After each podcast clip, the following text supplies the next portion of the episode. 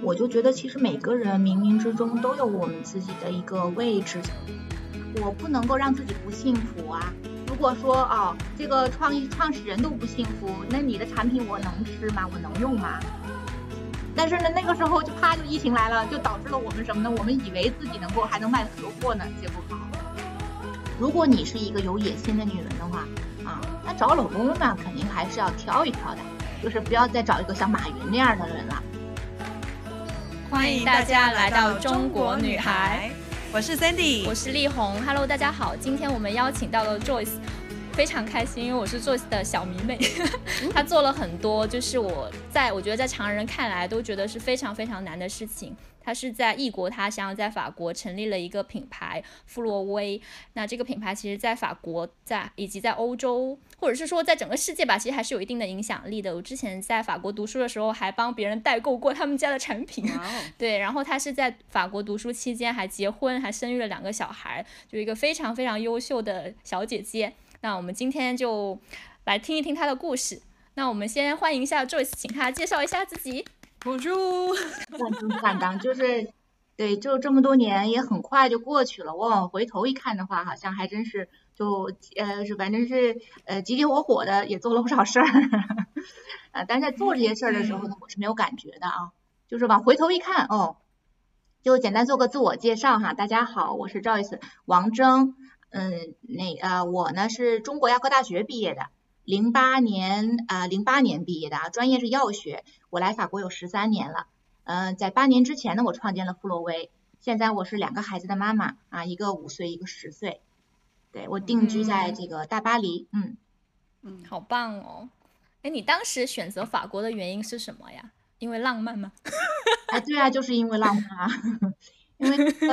嗯，就是所有女孩子应该都有一个小的那个梦想吧。有的人可能每个人的梦想是不一样的。那我当年的梦想就是啊，当时有什么再见一帘幽梦啊，还是什么各种电影啊，金城武演的那个什么呃薰衣草之类的东西，就那个时候就有一个小火苗，就说我将来长大之后学完习之后，我可能去法国啊，去再继续呃深造也好，再继续生活工作也好。就是有一个小小的火苗，大概在我十几岁的时候，在我心里就有这种小火苗，然后我就朝着这个火苗就就就去跑，就跑过来了。嗯，天哪，好棒啊！我感觉可能很多人会觉得这是一个小火苗，会觉得这是年轻的时候可能一个就是年轻女孩的一个梦想，但是就可能就会让它过去了。但是你是真的去执行了。对，这个说这个，我就我执行力是，我执行力就是短期，就是短期执行力我不敢说，但是长期的执行力我是非常强的，而且我是属于那种极端的 N 型人，就是你们知道那个 MBTI 里面的 N 型和 S 型分类啊，啊，最近我，但是我这个东西有一段时间了，嗯，就是因为它可以去反向的去解释。为什么我跟其他人不一样？为什么有的人他会这样去决决定一些事情？那我是有点极端的 N 型人，就是什么意思呢？我是必须要有一个目标感，我没有目标，我是整个人会很难受。那么在我大概在大二的时候呢，我就有这样的一个小目标，嗯，然后我就说我要来法国薰衣草田，我要去啊做跟花有关的一些工作，我就把它写在了我的那个小桌子上，然后我专门贴在那儿，并且我把这事儿跟很多人说，我是那种心里有东西我就要跟别人说，然后因为他们会反过来刺激我，你会对怎么样了？你你那个计划？那那那那我是属于这种人，那所以说呃我就是有目标，然后我要去执行。嗯，感觉大家都在监督你去完成这个事情。哎，对我 也完成不了就是一种压力。担心说别人会吵我什么的，那我就你帮现在我发朋友圈，有的时候你没看到，我有的时候也是给自己立小目标，因为我我这种生活下这种状态下我是快乐的，嗯，不担心会感觉到被压迫或者怎么样。反而有目标对我来说是一件很快乐的事儿，生活每天像个游戏一样，对我来说，嗯嗯嗯，好棒哦，好喜欢 KPI 的人，定立 KPI 人完成。你要说我没有没有这个目标的话，我曾经也有一段时间没有目标，找不到那个目标，好像在迷雾里一样的，每天不知道做什么，然后整个人就是很慌的。我有过那段时间。反而想问一下，你就是你大学。大学之后，然后你你就去了法国吗？是这样，你看哈，大学毕业之后呢，没有我先工作，我先去北京啊、做医药研发。啊，那其实也不是呃，它是半医药研发，就是把一些呃医药的技术呃转让给国内的一些大药厂。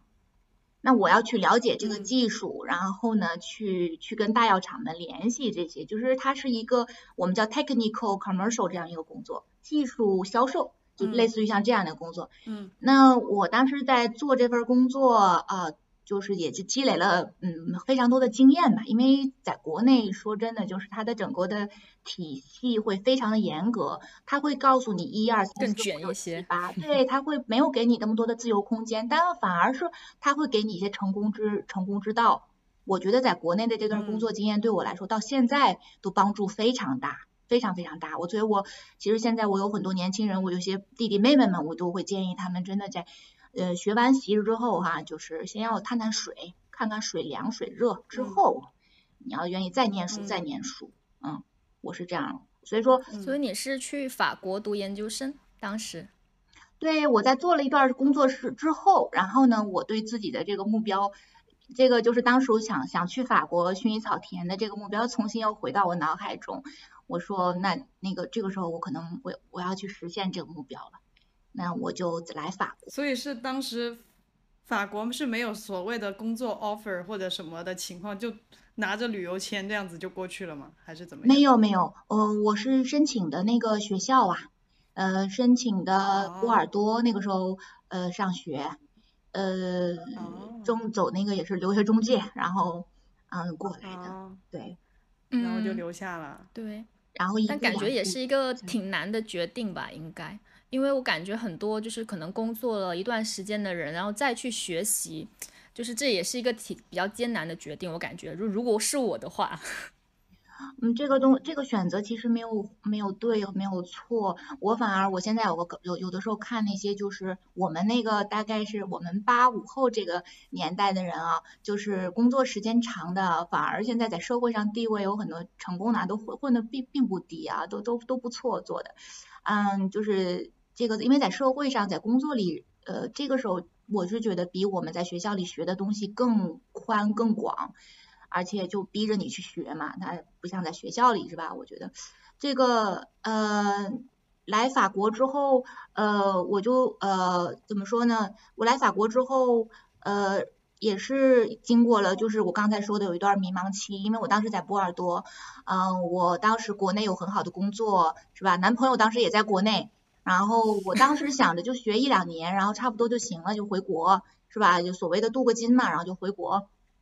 然后家里什么都有，因为我家里是部队家庭，什么都安排好了。嗯，男朋友也在，对吧？这个事儿就尘埃落定，就小女孩的梦想，反正是实现过了，是吧？嗯，也来过法国了，那就回。当当时我是这么想的，但是呢，在呃波尔多的时候，我那个时候呃都在做葡萄酒，因为波尔多嘛，这个百分之七八十的职业都跟葡萄酒相关。那个时候我最迷茫的时候，也是这个因为。那个酒吧，呃，就是不是我真正的来法国的第一想法，然后做酒这个行业也不是说我的一个就是从小就特别想要去做的。当时呢，有一个机缘巧合，就是我遇到了我老公，嗯、旅游的时候遇到了我老公，然后我现任老公啊，这个呃那个当时两前 就劈腿了，我劈腿，我跟国内哦，好坦白啊！哎呀，二十多岁是不是真的有这个阶段？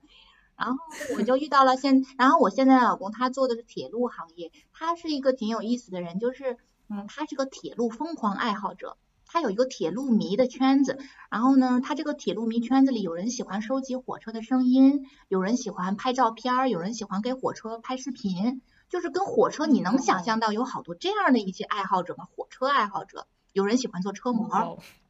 他们这个圈子是一个非常紧密的圈子。然后呢，我老公他喜他喜欢火车，他就在火车行业工作，而且他小他从三四岁就开始收集火车票，他甚至有点变态到什么程度？我们一块儿去旅游的时候，他会去在那个垃圾桶那个地方去找别人扔的火车票 去收集。哦，他有点儿，真爱了。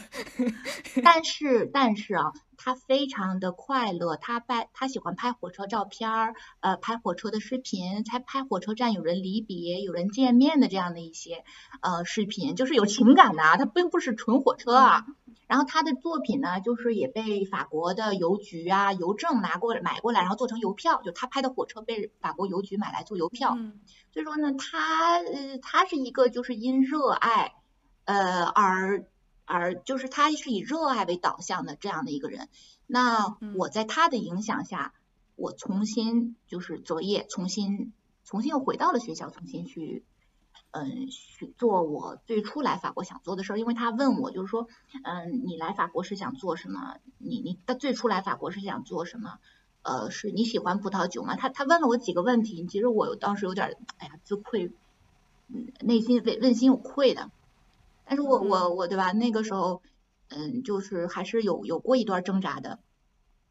嗯，没那个时候，所以说白了，就是因为爱情留下了在巴黎了。就是我遇到了一个爱情也好，一个或者是一个明灯也好，我的老公在某种程度上，他是我人生路上的遇到的一盏明灯。其实我非常感谢他，嗯虽然他有的时候，我虽然我有的时候会感觉到压力啊，但是我我我觉得我嗯我我有我遇到这个他因因此而而充实快乐，那我也要这样的，因为我我爱他，或者他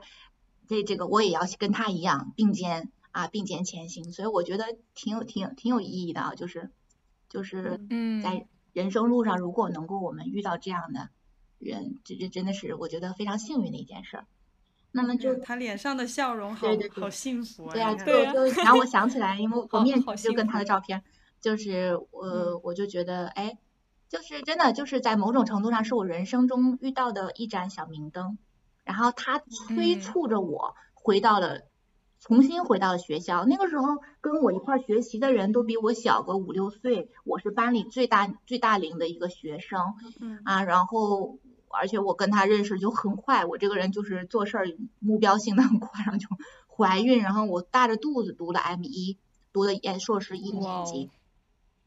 然后带着小孩儿就拖呃拖着娃儿读的硕士二年级，那个时候班里的人就有点儿是有点儿那个呃，就是反正是另外的一个眼眼光来看我的，因为都是法国年轻孩子嘛，嗯。下课就去呀、去酒吧呀这些地嗯方，嗯。我都跟他们没不是一块儿的，我就是学习，嗯。嗯，就是这样的。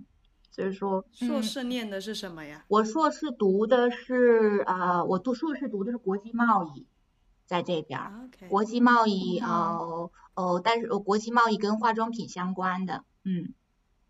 嗯，哦所以后面又是又读了一个学位是吗？对我来法国，呃，法兰法国我又读了一个学位，就是重新回炉重重造，重新嗯嗯，因为在法国当时找工作，说实话也挺难的。作为作为外国人，当时又有那个萨科是齐萨科齐新政，他不特别欢迎移民，所以我只有回到学校，然后才能够有机会重新实习，说实习，嗯。再通过实习留在留在公司的，嗯，因为实习在法嗯国相对比哎，较你刚刚提到念这个化妆品，是不是化妆品这也是奠定了你后面做这个呃保养品呃富洛威这个品牌呢？对，就是我，就是我当时说，呃，我喜欢薰衣草啊，喜欢这个，当时还有很有名的片叫《大长今》，我不知道我们是不是有代沟，嗯啊，跟这个大长今乌，啦啦乌啦啦啦啦对啦啦，还有什么？那个时候我喜欢看什么《雪山飞狐》，小的时候我那个你啊嗯呃，那个是我小时候的《雪山飞狐》里边有程灵素，就是在药王谷种草药，然后嗯碰见了那个嗯胡匪，一抬头哇，整个嗯脸都发光，然后再种一些花花草草，就是从小我就喜欢各种花花草草，包括我到现在我家里那个，我如果没有那个那个，我，刚刚我们有看到嗯你的背影，我就看见这东西，我就感觉心里踏实舒服，就跟我老公看坐在火车上一样，就回到他家一样的。就我我这嗯东西就是我一生的我的，我不知道为什么啊，就在我呃 DNA 里面就是嵌进去的，我就喜欢花花草草。所以说我所以你当时成立，嗯所以说花花草草相关的就是一些花花草草的萃取物，无论是放在化妆品也好啊，放在保养品也好啊，就是它都是相关的一个行业。包括我在大学的时候学的是药学，也是这种植物的，关草药植物学。嗯，所以感觉就是人生的一条暗线，就好像我我感我感觉你应该成立那个富洛威的时候，应该是没有做什么行业分析的，就应该是很自然的，就是你很热爱的东西。对，其实呃，我就觉得怎么说呢？我就觉得其实每个人冥冥之中都有我们自己的一个位置在这个社会上，并不是我们刻意的去选择，有的时候是我们小的时候的那些呃遇见的那些东西，包括听到的那些故事，看到的电视剧，周围相处的人，像这些，其实它都会在我们的心里产生一个又一个的。呃呃，小的灯就是把让我们照亮我们的这条路。我不觉得我们可以就是呃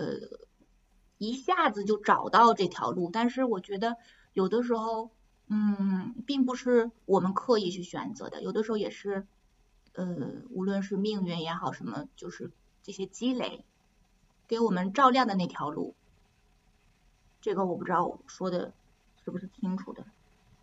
你说的很清楚，对，嗯，很对。我觉得跟你刚刚说的有一点也很像，就小时候我喜欢看那种 New York Girls 什么的，就是好 fancy 哦，女孩子走在 New York 上面拿着包包这样子。就小时候我我我我一直在大陆生呃长大，然后香港长大这样子，就是很 fancy 那种哦，美国的 New York Girls 那种，对吧？你就想成为那样的人，对不对？对。对，然后但是自己就慢慢慢慢 approach，然后呢，可能穿衣打扮呐，然后又去那里旅游玩啊，然后后面别人说你像走欧美风什么的，你有听到好开心哦，其实你有点，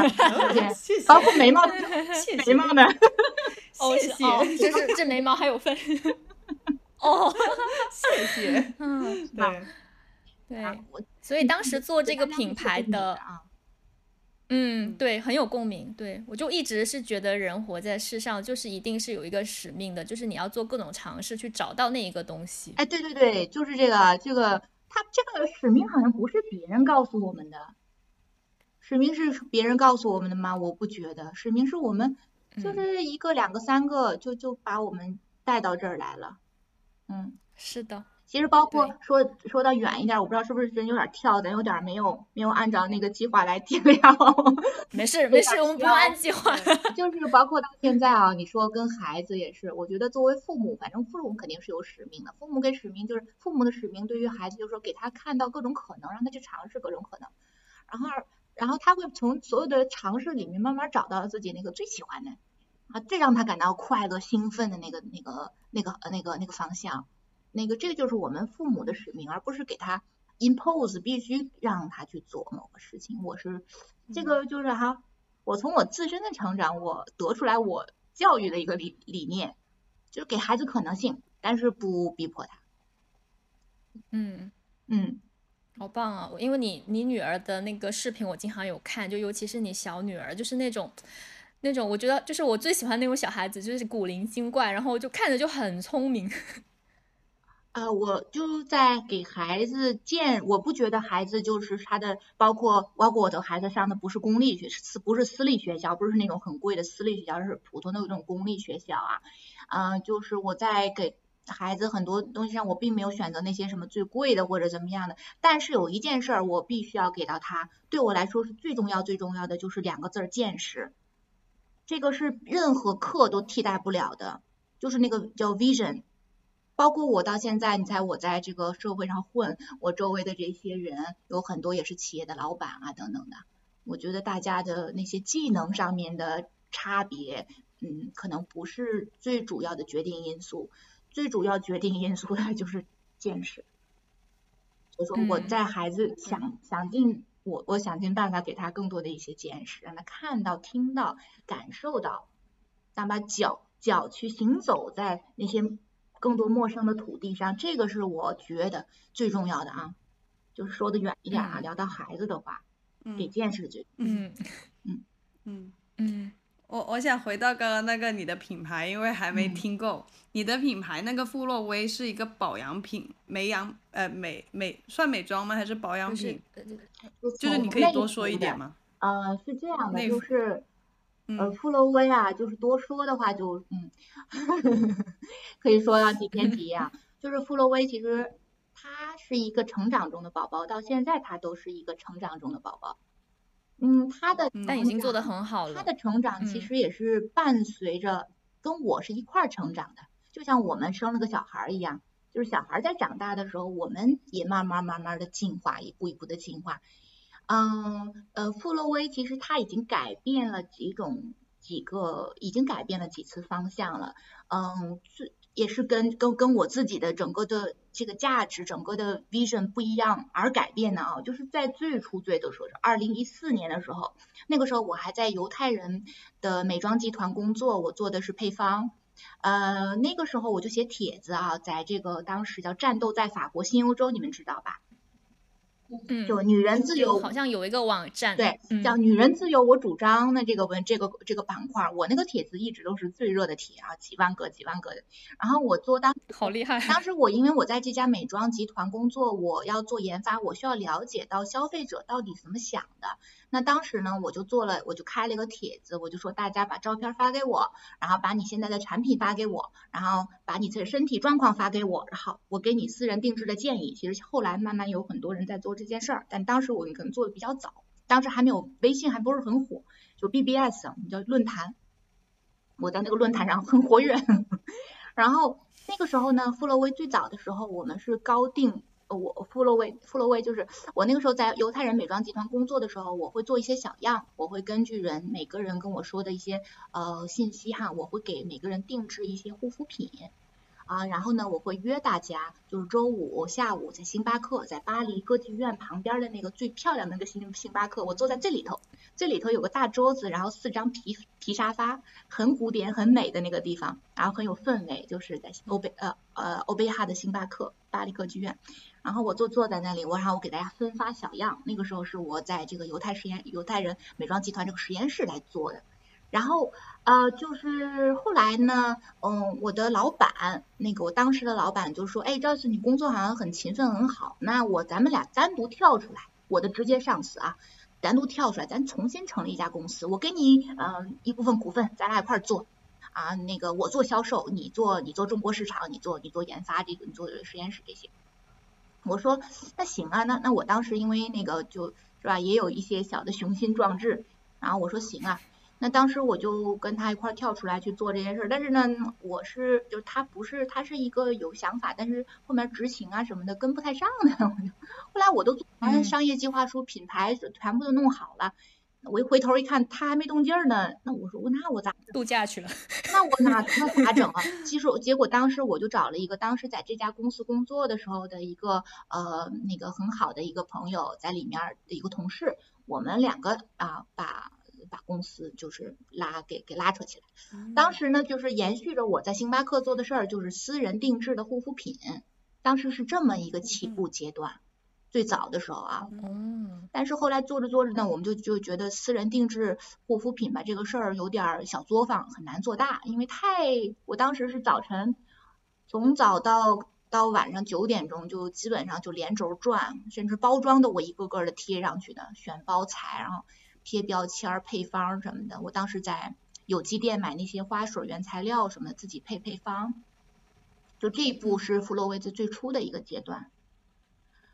嗯，后来就是后来慢慢的话，呃，后来就是转到保健品，保健品也是跟客户聊嘛，我就会发现那些护外用护肤品啊，有很多选择啊，一个是市场上嗯各种各样的品牌，呃，可能不需要我我我去做啊，我我给大家指，我给大家去建议就行了，你用哪哪种护肤品啊？那么那个但是呢，没有特别好的内服，呃，并且有很多皮肤问题都是从内出，呃，从内。发生痘痘啊什么的，我们说胃热的，是的。所以富洛威后来我们慢慢转到了护肤品，呃不转到了这个保养，就是内服的保健、美容功效的保健品，就是美容营养品这个方向。这个方向，那么从二零一五年年底到现在就没有再变了啊，这个就不会再变。但最初的时候我们是做私人定制护肤品。我说的有点多了，嗯。不会不会，我们听得很入迷。我还不知道富洛威还原来还有一个私人定制的过程，因为我当时就是一一五一六年的时候，其实就在药妆店就能买到你们的产品嘛。其实那个时候就已经是那种口服液的那个样子了。对我我我说我经过这样的一个变化，但是也是在几个月内发生的，那种因为我真的执行 执行力好强，我执行执行力就真的我我执行力还是比较强的。对你交给我一件事儿，你交给我，或者今今天哈，今天这个这个这个电话出状况也是我是非常意外。一般来说，对吧？别人交给我事儿的话，我会去用用心去完成。我自己有自己的想法，我也会全力以赴去完成。玩玩就玩，但是该做事儿的时候，我还是比较。嗯，执行力够的。嗯，好厉害。所以富洛威的这个，我我是看你的产品，就是研发的理念，我感觉还是有很多中国的就是草药的元素在里面的，就不知道是不是这是你研发的一个主的方向。嗯，对，我是觉得，嗯，不光是草药的元素，而是中医给我了一个，我当时说就是这个 vision，一个观念，一个见解。是什么呢？中医给我的就是说，呃，治标需要先治本，这个是法国、欧洲没有的。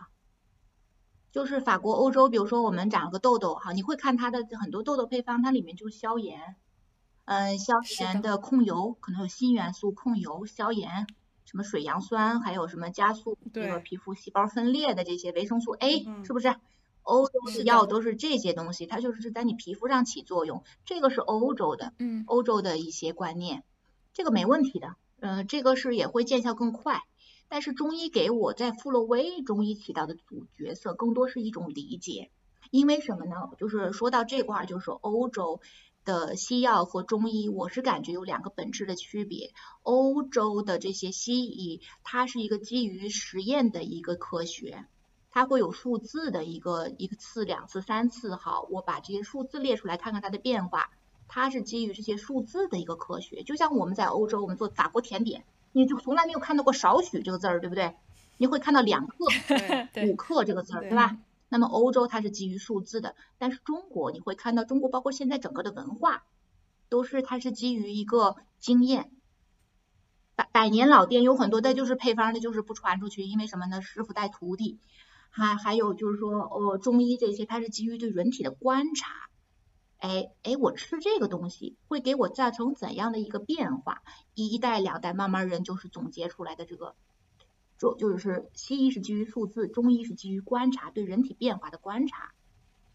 所以说呢，富罗威这边呢，我们是什么呢？就是皮肤上美丽，就是我们的出现一些美丽问题，脱发等等的，其实是我们中医给到我的一些观念，就是。为什么会产生这些变化？这个是中医里面那个能够找得到的，但是西医里面你肯定找不到。比如说我们去痘痘的产品，我会有很多调理胃的这些成分，在西医里面，欧洲这些纯欧洲品牌我们看不到。比如说我们防脱发的产品里面，我会加强肺气，会加强肺功能，会加一些铁元素啊，呃，加一些这种调理肺、调理呼吸道，让呼吸道更加强健的一些成分。呃，来促使头发更更好，因为中医里面说，就是说，呃，营卫之气，肺主皮毛，对呀，肺主皮毛，皮肤还有头发是营卫之气，需要我们的肺气来支撑，所以说这些东西反而是中医给我的一些呃理论的支持，这个是我把它融入到富洛威的产品建设里面来的。好厉害啊！那你就是你觉得这个理念就是？会被你的客户，就是西方的客户接受吗？还是说你其实没有刻意去传达这个理念，只是说让他们的产，让你的产品更有效？呃，怎么说呢？这个事儿就是，嗯，其实啊，在最初的时候，我们更多还是卖产品，而不是推品牌。嗯，就是富洛威到现在虽然说有八年了吧，一一五年三月二十六号到现在有八年多了。嗯，时间过得也很快，但中间其中四年就将近到现在就疫情嘛。嗯，我仍然觉得富洛威是个年轻的品牌，就是在任何品牌刚创业开始啊，除非你得到一大笔融资，我没有得到融资，我是靠自己的，所以说我更多是前几年更多是卖产品为主。你没没有人会有时间去听你说这么多话的，你没有这些 成功的案例的话，谁会去听你说这些不拉不拉？所以说我是觉得，就是我们刚开始就是卖货。卖货就效果口耳相传，慢慢慢慢的，好，你愿意听听为什么吗？那我再跟你说，嗯，说到另外一个呢，就是说从今年开始，我开始把这些傅洛威的中医的这些东西，哎，慢慢慢慢的啊，给啊这些客户讲出来，包括我在 Instagram 上面发的，你可以去翻。哎，我那些说调理气的那些东西反而很多赞，我没有推任何东西，反而就九十多个赞，一百多个赞，没有任何推的情况下啊，没有任何在嗯。呃助推曝光的情况下，嗯，我觉得这个说到这里的话啊。就是中医现在在国内有很多人会质疑啊，这个是我看到的很心痛的一个东西啊。包括我老公有的时候在知乎上，我也很心痛。知乎上很多人会会会说中医各种各样的对，然后就会无脑黑。但是你们知道吗？在中医在欧洲是是是很是是很潮的一个是的，很热的。好像有专门的草药协会，就是里面有很多中医，就专门来中国学的，然后回去再去传传播。而且更加心痛的是什么呢？在这些做中医的里面，最牛的这些呢，是这种韩国人啊、日本人啊啊，他们在说这些源于中医的这些东西，那他们他们说是自己的日本草药什么的，哎，简直简简直。就是中国人啊，我跟你说，这个我们这个是在我们还说到教育问题，我们是缺乏自信，民民族自信，呃，这个我不知道一代人两代人能不能够改变这个事儿，嗯，但是这个民族自信，我觉得还是有信心的。现在身边很多年轻人其实会渐渐的觉得传统文化。里面有很多就是深奥的，是我们以前不懂，但实际上非常博大精深的东西。我现在我最近又改了我的那个各个社交媒体的这个个性签名，就是说我走过了很多个国家，可能有二十几个国家，也会说几门外语，但是我最后还是在只只能在中国的传统文化中找到了自己的根。真的是这样，我就说到这里稍微偏一个楼，就是那天看到那个周杰伦说。就是中国风，就是最牛的风，最拽最屌的。我们中国说 rap 不要华流是最屌的，发挥最屌的，对，是的，不太好意思说，对，说我就接着说。没事，没事，我们没有底线，这里没有底线，好，呃，那个再喝小酒，再继续聊啊，聊开了就。那我就说那个，那就是中国的 rap 不用加脏话，嗯，我跟你讲，真的是这样。有好多中国的东西，我在法国待了这么多年，我就觉得很多中国的东西其实是非常宝贵的。就话说回来，现在呃，我有的时候带着嗯带一些邻居们啊，法国邻居们做气功，哎，大家都觉得很好。我们用一些气功的方法来保护膝盖什么的，哎，真的都大家都很接受。而且问题是什么？它确实是有效果呀。那西医没效果的东西都是有效果啊。这个有的时候是的，是这样的，有的啊，对吧？我们就觉得我们要。联合起来，我把中国的自自信心、中国的文化，嗯，跟更多的人去推广。嗯，是的，这是中国人会谦卑、谦虚这个。嗯，像我那个阿姨，我就是我男朋友妈妈在德国嘛，然后她就是膝盖不舒服，有那个积水在膝盖。然后最近我们每次去德国，我们都给她带那个膏药贴。所以你瞧，中国的膏 呃狗皮膏狗皮膏药嘛，那种叫对，是最。呃，最有用的，他说他去做那种物理治疗还是什么的，就弄不好，很疼，然后一贴第二天就不疼了。对，所以我都是身边很多就是无脑黑中医的人，我都是说，其实你们没有去试过，然后就黑中医是一种很不科学的 这种态度。对啊，你不理解，你为什么能黑呢？让我感到非常震撼的一个事儿是什么呢？我不是去年去了一趟新加坡啊，我去那边做展会，我去了那趟，对我整个的。就是整个的天窗又开启了，又又开的更大了。就是新加坡的那个地方，它非常非常的现代，嗯呃，但是呢，他对中国文化是非常自豪的，他对中国文化这个根是非常自豪的。包括我们在新加坡有些美容院在卖东西的时候啊，他会问我，呃，寒气和和这个是不是寒凉的，是不是啊？我都觉得哇，这个 我们这个新加坡，我没想到你们对这个中国文化是这么的。嗯，这么深呢，扎的这么深，嗯，吧？我是觉得，反而在新加坡这些地方，哎，中国文化，他们作为中国，呃，中国的后裔，他们肯定不说自己中国人，他们会说新加坡人，他们他们会说自己中国文化，对这个东西非常的有信心，对中国文化的信心，我在新加坡的，嗯，这个，嗯，旅行中找到了，我在中国没找到，我在法国也没找到，嗯嗯。没事，你在做一个很有意义的事情，就是你又有一个理念，但是你同时有一个产品来承载。对。然后我觉得随着年轻人越来越对传统文化理解，我是对中国传统文化崛起复兴很有信心。对，就是嗯，中医这边它因为是各种老。各种一次就是经验的总结，嗯，这些总结是非常宝贵的，这些经验是非常宝贵的，它需要被传承，需要被需要被需要被宣扬。嗯，我是觉得我们可以做这这这部分人啊，接下来我也会更多的做这部分事情。嗯，对，我们要不聊一下疫情期间吧，因为疫情期间其实所有的品牌应该都是还是面临了一个比较艰难的时就时间嘛，时期比较难。那你们是怎么去应对的？对，我就呃，疫情给我们带来了还是非常大的打击的啊，这个对我们这种食品行业简直是重创啊，因为我们的产品是有保质期的。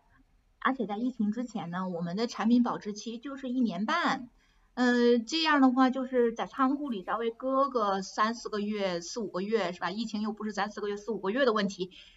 然光检检疫可能就两个两个月，那个时候确实让我们一大批货都直接报废，然后大卡车压过去，嗯，然后各种的销毁，呃，这个给我，而且疫情之中为什么对我影响大呢？是因为疫情之前我们是。嗯，增长最快的那一年，疫情之前，二零一一九年那个时候，我们呃一年中翻了八番，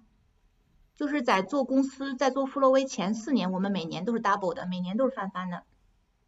第一年三百三，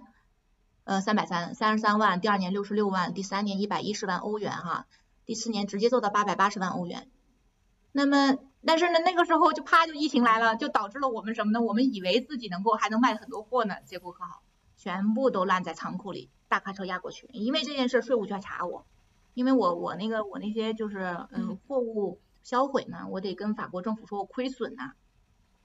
我亏损的话我就那个不能交那么多税。哎呀，这个事儿就是所以说给我带来的影响非常大啊，就是还活下来，我觉得。那你是怎么调整过来的？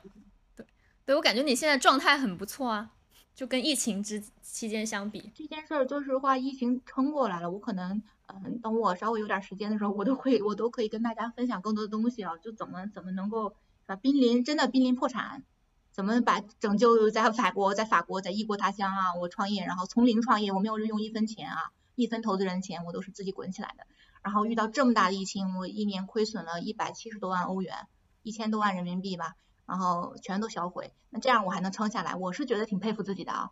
那个，所以说我已经给你鼓掌，我们也佩服你，好厉害，一百七十万欧元的库存销毁啊，就是因为这个这个事儿。我可能在几年未来几年之后，哪怕我盈利，我也不用再向法国政府交税。所以法国政府为为了这件事查了我两次。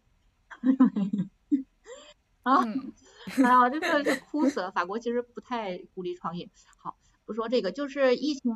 嗯，那我当然用了非常多的方法办法呀，就是想破脑皮啊，就是跟所有的跟所有的创业人应该是一样的。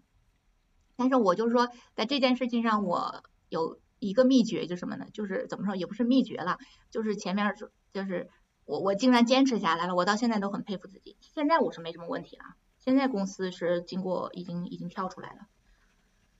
啊，就是我觉得就是毅力坚持，然后这个时候我我首先呢就是我经常分享，你看到我经常分享运动嘛？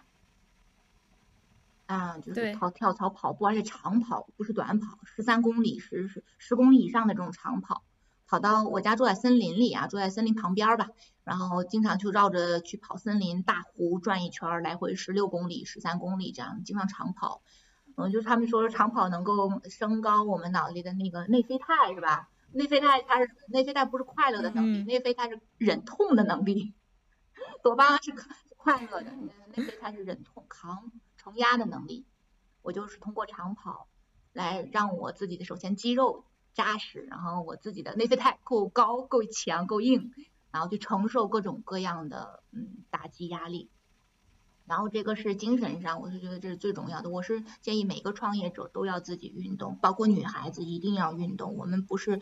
运动对我们来说不是选择题，是必须的。你不运动，没有那么强的核心核心肌群在撑着的话，你很容易跌下来。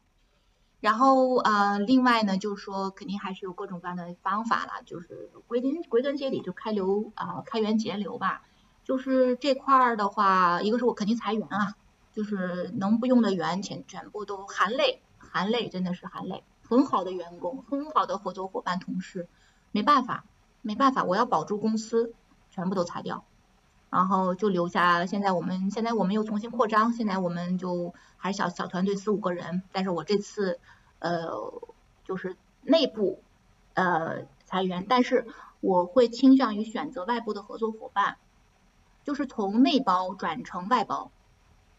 这个是我在疫情中做的一件事儿，内包转外包，包括我们的中国市场，现在我都外包出去了，是我们中国有当地的合作伙伴来做啊，每个国家有自己的这个团队去做，我都是外包。我之前在疫情之前是我自己养着自己，我自我自己做的。嗯嗯，对，所有压力都在你身上。对，物流什么的都是我们内包的，但是疫情之后我们都是外包。嗯。哦，然后呢，我肯定是裁掉豪华办办公室啊，这个不需要的这些成本，就是做成本。缩减这件事儿花了大概有一年左右的时间，就是天天去分析我们每个月的财务报表，哪个成本还能再压缩，怎么压缩？在我呃风生水起，这个呃过得逍遥自在的时候，那个时候是从来不看每张发票的。但是我发现，在疫情之中，每张发票稍微看一看，就能够抠出一大笔钱来。包括有很多的合作伙伴，他们也会乱收费啊，或者是增多收费，稍微抓的不够紧的话，钱都流走了。那么我会看每一张发票，每一个支出，呃，财务报表也是，就是财务也是我这段时间学会的。嗯。然后呢，还有什么？就是什么？还有就是我可能在这段时间内，呃，最核心的是什么？最核心的是上游的供应商，还有最大的那两三个、一两个，甚至说两三个客户，其他的都不重要。我把供应商紧紧的联系到一起。吃饭也好，去看他们也好，哭也好，没有上吊哈，反正一块闹，一块闹肯定给胀气，真的碰上我们女人的这个，嗯，啊，我的供应商都是些法国的老头儿，呃，就是跟他们吃饭哈，跟他们要要聊，我聊我这边的这个呃处境哈，啊，但是我聊我的前景啊，这个之后会怎么怎么样，对吧？那个这个时候我不不太可能去寻求外部的投资人，因为你已经死到不能再死了，谁还会相信你？只有你供应商知道你之前一年给他付了多少钱，他才会相信你。那么只有供应，只有这些人才能够相信你。呃，就是已经在已经合作中的，已经合作中的，而且之前可能会跟你有很好的合作关系，只有这些人才会相信你。千万不要去考虑求外援的帮助，会把你吃的连毛渣都不剩的。所以说，那么供应商。核心的供应商，然后核心的经销商，把这两个抓住了，其他都不重要，其他的全部都砍掉。也是在这段时间内，我变成了一个非常强硬的人啊！我之前也很强硬，但是我现在更强硬了，更强硬。有的时候，有的小姑娘，有的小姑娘跟我做，她们都会害怕什么的。有的时候，我都觉得现在，但我我觉得我说的都在理啊，一二三四大框架给你列出来，什么表表格、图表、数字给你列出来。但是这个时候想再在我身上占便宜的人是不太可能了，我绝对是已经已经就是铠甲已经练出来了，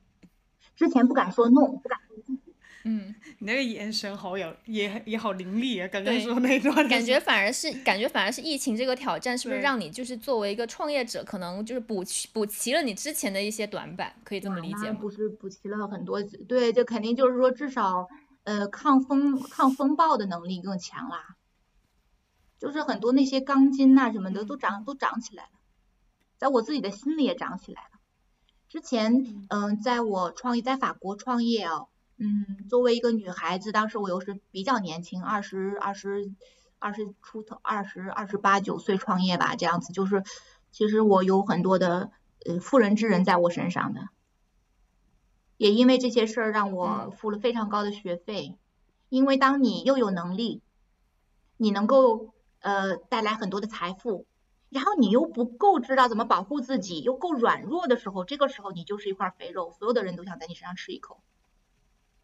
当时你要可以知道，我每年有一百万营收，欧一百万欧元的营收的时候，有多少人天天追着我？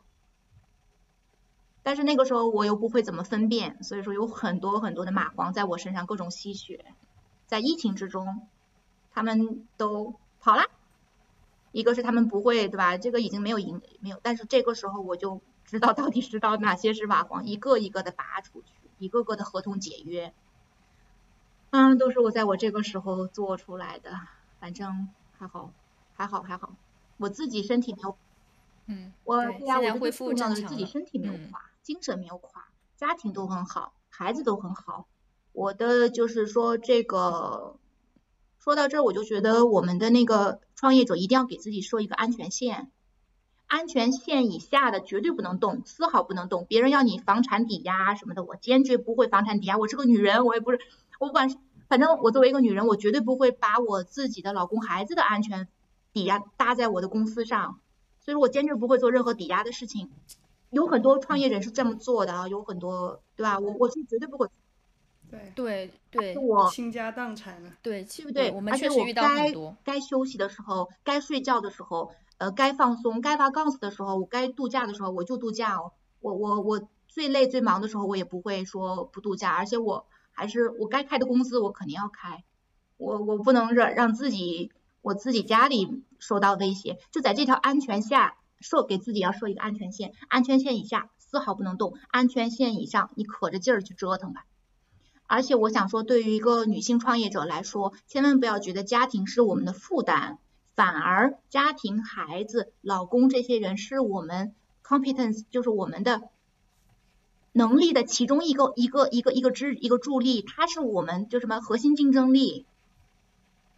一个一个男人有可能他创业，他的创业可能是兄弟哥们儿帮忙，但是女人创业一定是她背后有老公、孩子、家庭，甚至说。嗯，爸妈在撑着他，我是觉得女人创业，女性创业者我们非常强大，而且我我们又会哭又会闹。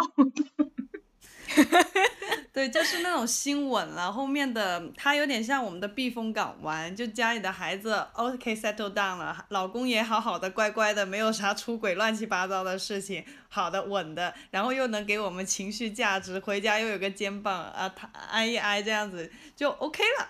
然后我们就可以在前面冲锋杀敌了。对呀、而且就是其实老公孩子还能做，就是我老公比如说他是做 IT 的，我就跟跟你说，我今天老公不在，我的这个话筒都不知道他。把 IT 外包给他。对嗯，我真的是这样的，真的是这样。我是觉得女性女性创业者其实有我们的优势在，嗯，嗯，对，对，我觉得这讲的很好，因为我其实之前每次聊项目，只要是女性创业者的，她们必必定会很内耗，就是会问自己说，哎，我万一如果创业期间怀孕了，或者怎么怎么样，我会怎么样？但你是第一个把这个问题说的很透彻的，就其实家庭并不是你的负担。反而不是我的负担。为什么？还还有另外一个角度，就是说我的很多客户是一些女性，我不能够让自己不幸福啊。如果说哦，这个创意创始人都不幸福，那你的产品我能吃吗？我能用吗？有的时候，对不对啊？你对这个这个有的时候是这样的呀。我们怎么？因为呃，就是如果你创始人自己的身体都不好，整天病病歪歪的，然后我你的产品我敢用，我做的健康产品、健康美容产品，我敢用你的东西吗？包括自己的自己的同事员工，哎呦，我这个老板整天整天是这样子的，我还愿意跟他工作啊？我跟他工作，我混到再好，不也是一个悲惨的女人嘛，对吧？这个我有什么可可呃可努力的呢？所以说，另外一个角度就是说，我在这个我作为一个女性品牌创业者，我还是需要有自己的这个光环啊，我需要有保护自己的这个呃幸福感在，这个这个它本身它就是个品牌的一部分，对吧？所以说呢，因因此我更加会重视我自己的健康状况、自己的家庭婚姻状况。我所以我就回来说那句话，就是品牌跟着我一直一起成长的。我现在我就为什么我喜欢做这件事儿，我仍然每天充满了热爱在去做这件事儿，就是因为它让我自己变得更好。我刚开始哪怕是装的，但是后来这真的真的是这样。嗯，让我同事跟我去跟我出差，真的不累啊，我就是不累啊。嗯，对，那女性创业者就是有时候还是确实会有一些很现实的一些就细节上的困难，就比方说照顾小孩啊，然后有很多这种家庭的这种事务要做呀。就在这一方面，就是如果讲一些细节一些的这个这个你的一些经验，可以跟我们分享一下吗？细节一点就说是这样的啊，咱咱们先从第一步开始，就找老公，咱别说孩子。我仍然觉得，如果你是一个有野心的女人的话，啊，那找老公呢，肯定还是要挑一挑的，就是不要再找一个像马云那样的人了，就是吧？你 这个啊，真的真的，你不能够说两个一个女马云嫁了一个男马云，这是不太正常的。所以说呢，嗯，一个是挑老公方面，我们可能就是要真的女孩子如果自己有想实现自己的事业的话，可能就得找一个稍微稳定一点的老公，有自己技术，呃，有自己有技术，有自己热爱的行业的，不一定是那种赚很多钱的，非常强事业心的，那个可能我老公是比较顾家的啊。他也很开心这次做这件事儿，是吧？自从咱从源头开始说，那么现在呢，确实是我跟我老公相对来说是比较平均的。那咱也不能说啊，我是一个女老板，我家里要当女老板，你给我做这个做那个理所应当，不是的呀。我在家里该干嘛干嘛，该是那个低眉是吧？这个什么低眉顺顺目的，那该干嘛干嘛。伺候老公肯定还是要伺候的，孩孩子这个有一些事儿你你肯定还是要那个该该干就得干。不能够把那个女老板、老板那套呃那个企企业发到我家里来是不可能的。那么在家里的话就是平衡。我是觉得我们这种现代女人，如果说现代女人的话，也想我是觉得要平衡，要跟老公要公慢慢找到，逐渐找到一个平衡。呃，就是比如说我家里是我老公周一到周五他接接送孩子，然后我做早饭，他是做晚饭，中午我们在外面吃，然后呢周末两两天全都是我，我带两天孩子。然后做家务，然后大家都分工分好了，你干什么我干什么，就是还是要有个小的那个管管理在家里的啊，无论是默认的还是甚至说写出来的都好，就是一定要有分工，这个是我是觉得最重要的，跟自己家人有分工，然后在这个基础之上，好，我可能呃找一个保姆啊过来帮帮我啊什么的，呃就是这个就是。当然，这个因为在法国也不太可能说全职的保姆，我们是比如说有一个人帮我们，呃，每周一天做家里的卫生，擦一些我们擦不到的地方，玻璃啊这些。平常的时候我们自己家有什么机器人，各种机器人，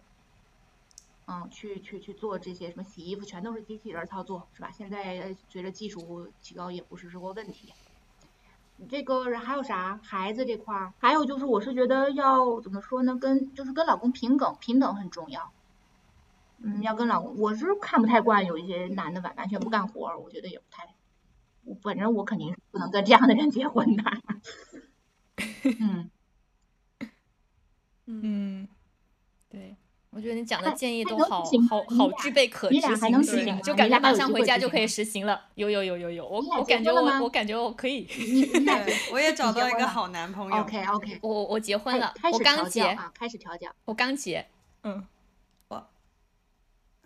嗯，对，所以我觉得我这个问题问的特别的好，然后我现在感觉我回家就要记下来，然后开始执行。男的男的听啊，我觉得啊，就是 男老老公老公一旦一旦做了什么，你就使劲夸他，就夸哇，你就是换着法就夸，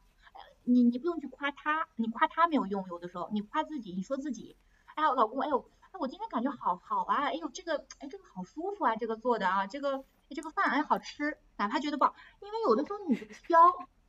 你挑了半天，你何苦呢？你挑完了之后就没人干了。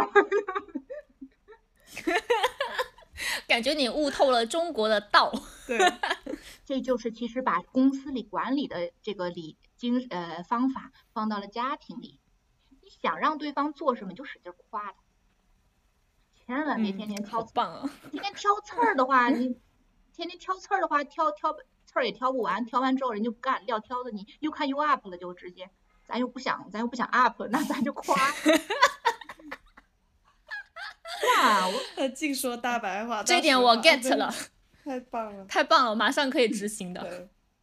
真的，包括到现在，我有的时候看到一些我就是呃中年，就是你你说老公有什么好处吗？真是的，那些家庭和睦的，真的就在外人面前夸呀，各种的，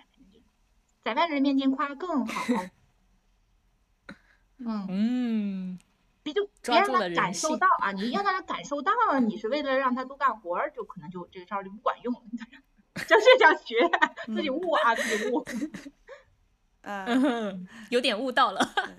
嗯，哎，就是那你呃，就是我感我感觉就是你的家庭其实给了你非常多的支持，但是你毕竟还是在异国他乡创业嘛，那就是这个过程有哪些挑战，就也可以跟我们分享一下。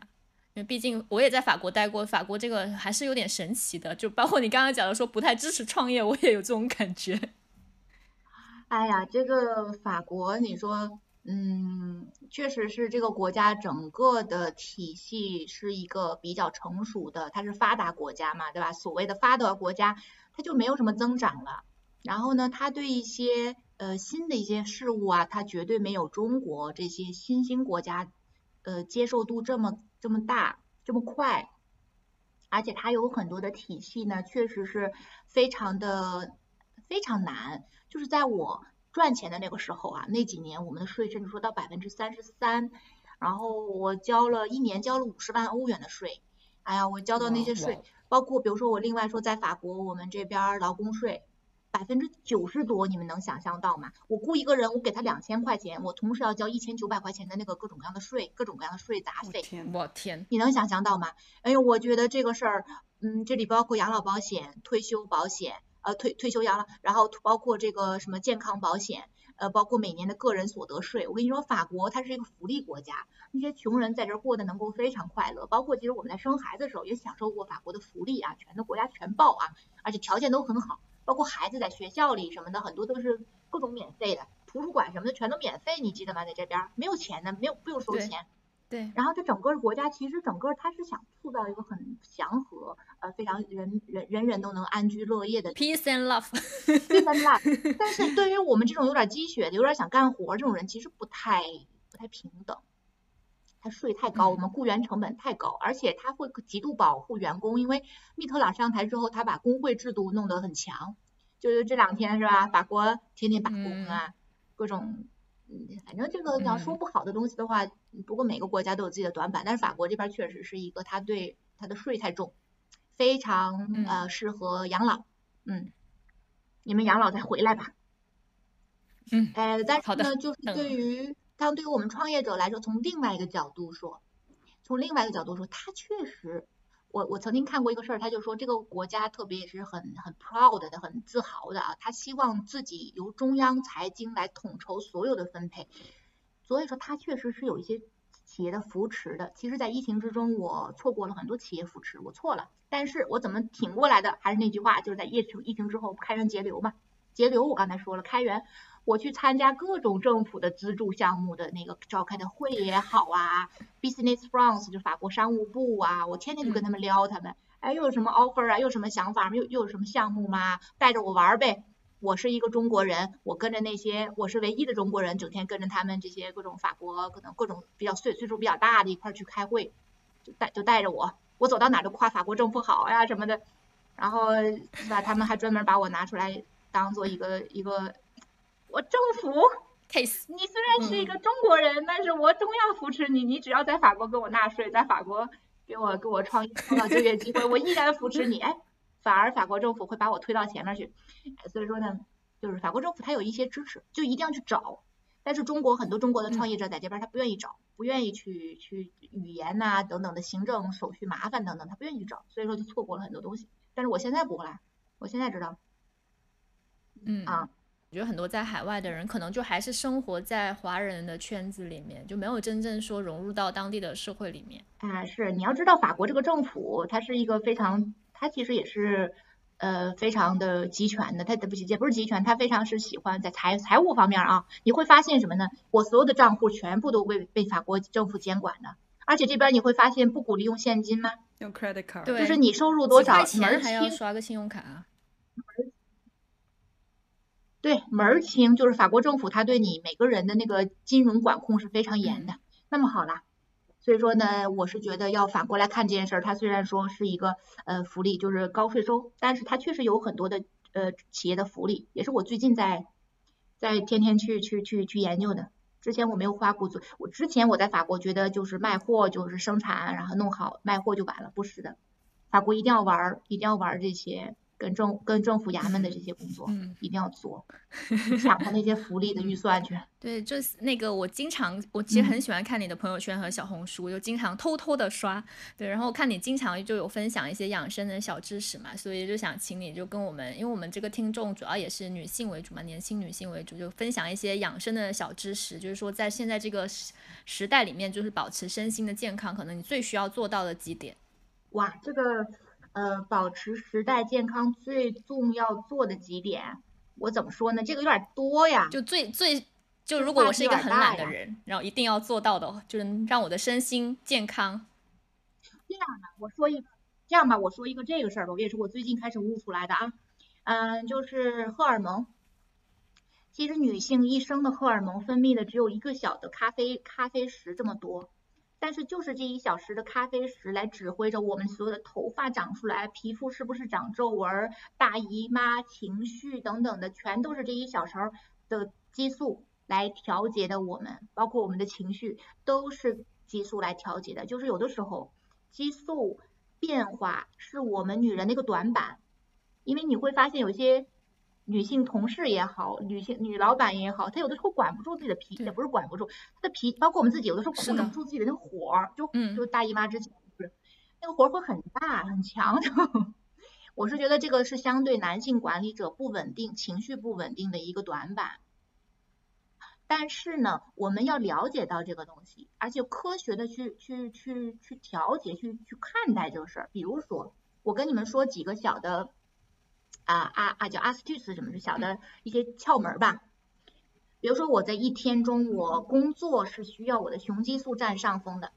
需要我非常的有点儿，甚至说 aggressive 的去去对待一些事情，就是有点侵略性的去去做一些事儿。因为有的时候大多数人都是那种不想动的，或者是我们的合作伙伴有的时候就想 profit 你呀，就想就想就想占你的便宜啊，有这种情况。很多时候我们天天就做这种事儿，所以我们肯定是有一点点 man 的，有点。男男男男性就不分男女的，因为温柔的这个方法有的时候是是，嗯，其实很难去去去做很多工作的哈，不得不说。那么好了，但是呢，在工作中我们好，我们非常强硬，但是回到家来，我们是要想办法通过一系列方法来调节我们的雌性荷尔蒙，甚至说我在平常的时候，让我我绝对不会看一些那种什么。呃，提呃什么个人提升的那些书啊，我是不会看个人提升书的，我我不看，我也不会看怎么变得什么高高效人士什么七个习惯，有的很多我是不会看的嘛。我我自己有总我总结自己的工作工作经验就就已经很好了。我我不会看那些，但是我会看一些女性的恋爱小说。为什么呢？就是因为我为什么呢？包括现在最近的那个长相思啊，我真的会看长相思啊，那个相柳是吧？我真的会看，你可以去看看这个。为什么呢？就是因为我不需要荷尔蒙调节。我如果说持续这么 man 的话，我持续这么难、这么强硬的话，我的荷尔蒙紊乱了，我头发就没了，我皱纹就早长出来，我我大姨妈就没有了，我整个人就是这个这个毛孔粗大、冒冒乎乎冒油、长痘，我就坏的啦。所以说呢，我会，比如说还有一个，我会穿我老公的那个我老老公的 T 恤，闻他的味儿是吗？嗯，会看他的 T 恤，对的，然后这个 这个。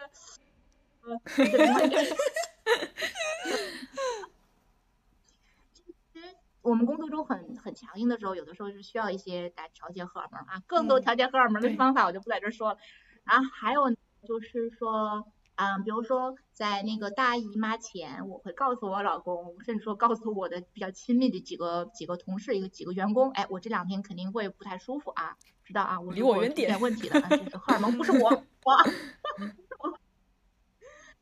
不是我想说重话，是荷尔蒙问题的。嗯，我会告诉大家，因为大家这样的话他会理解啊，对吧？这样的话以免出现一些纠纷，对吧？有的时候会有。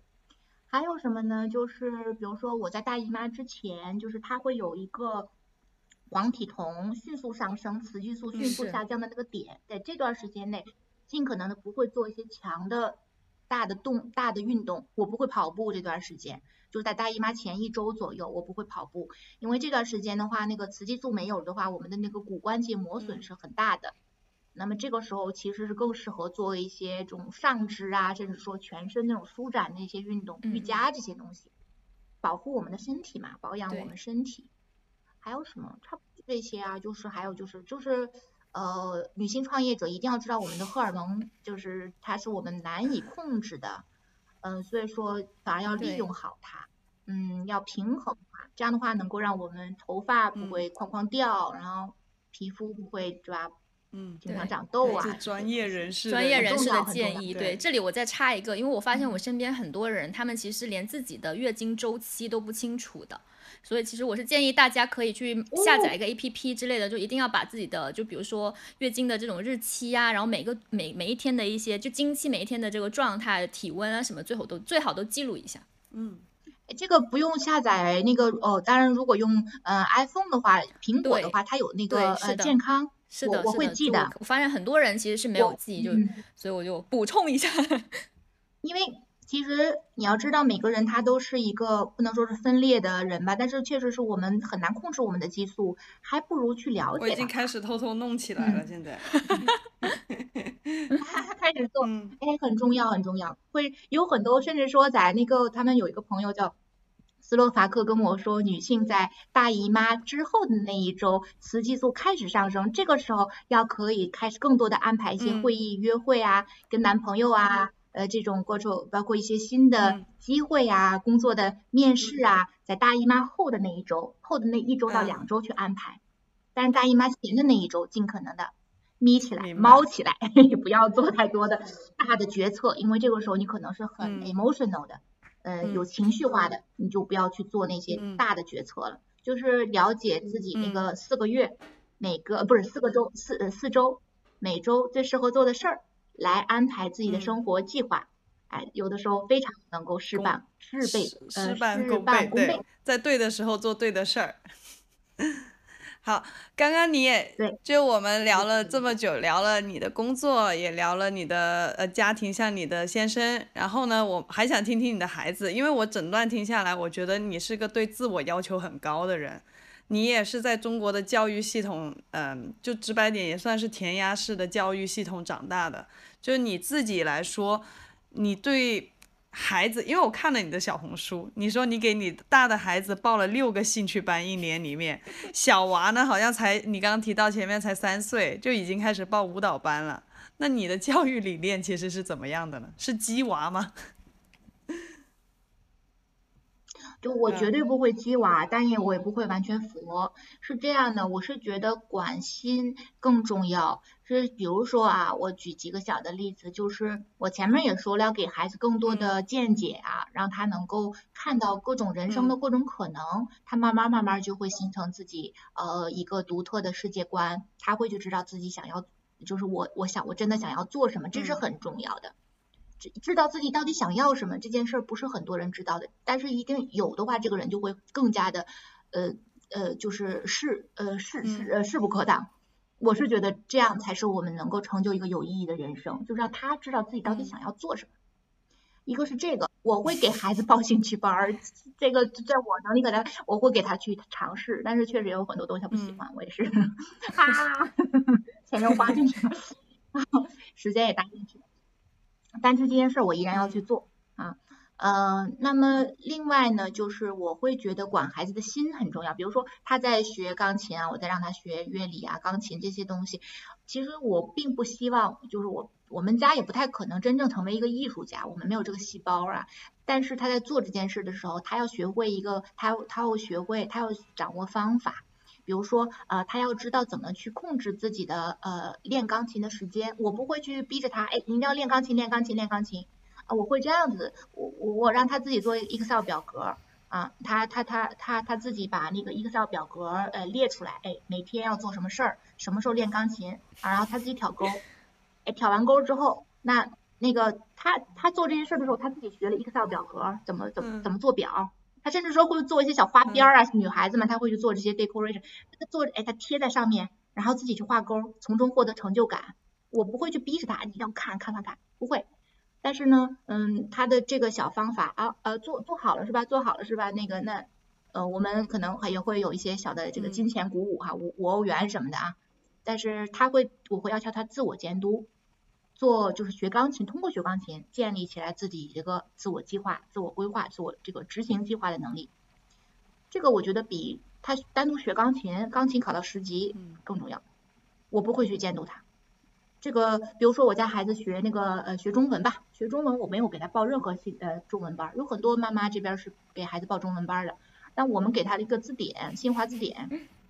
然后呢教给他那个偏旁部首，把那个拼音教给他。之后的，之后呢，爸爸给他弄了一个机器猫，Kindle 上下载了个机器猫。他为了看那个机器猫，他就得学中文。结果他现在就是没有上过一天中文课，中文写用中文写日记呀，中文写就是跟中国的中国小孩应该是语文是平平齐的。四年级的话，他是应他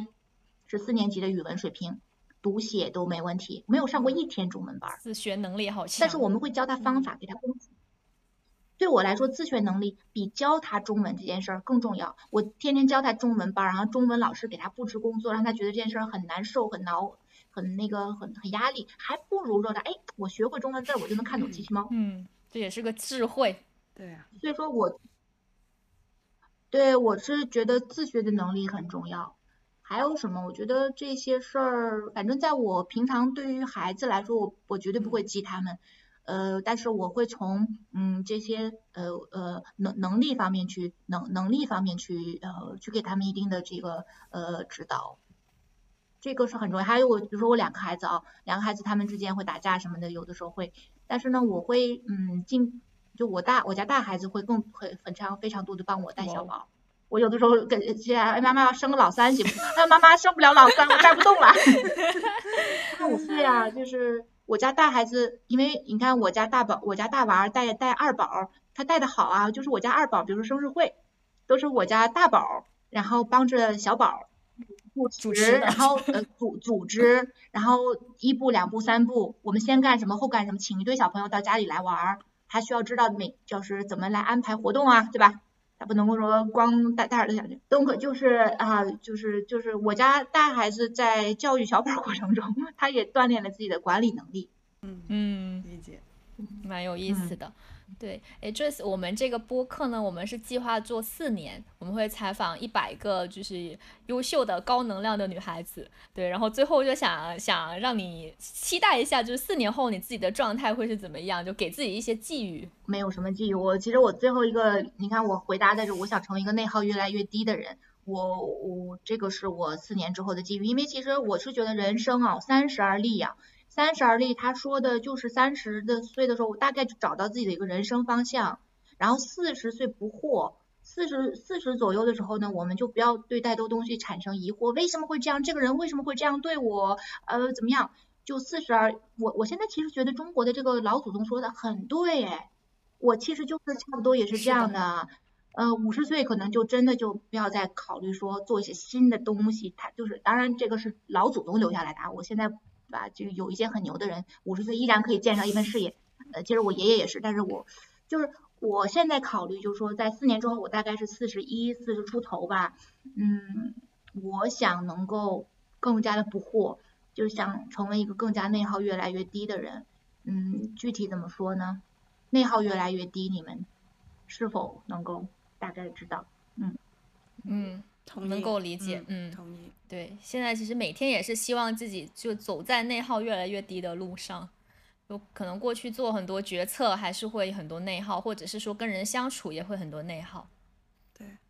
就最简单，少点批判自己吧。对，就少点批判自己，少点批判别人。对，其实每个人他都会有个自毁的，呃，自毁倾向，可能每这个这个自毁的值不一样，有的人高，有的人低，高过高度一定程度，就就真的就就走向灭亡，就就就可能就跳楼了，有这种情况。这个这个值每个人都有，就是自己觉得不行，这个这个值，千万不要觉得那些很牛逼的人他们就没有嘛，不是的，所有的人都有，我自己也有。那么我是希望到再过四年，我这个值能够越来越低。还有就是说我我希望能够建立起来相对来说信任信任度很高的一个系统。我无论是跟家人也好啊，跟合作伙伴也好，跟同事也好，大家因为有信任，就不用再去解释了，不用再去讲了，就不用在这方面再去耗了。对，就这个有的时候对我来说，有的时候还是还是会还是会占据很大一部分精力啊，去解释这些东西。对，但这个也需要时间。对，需要一次次的证明，需要不断的磨合。嗯，我觉得这件事儿可能是一辈子的事儿，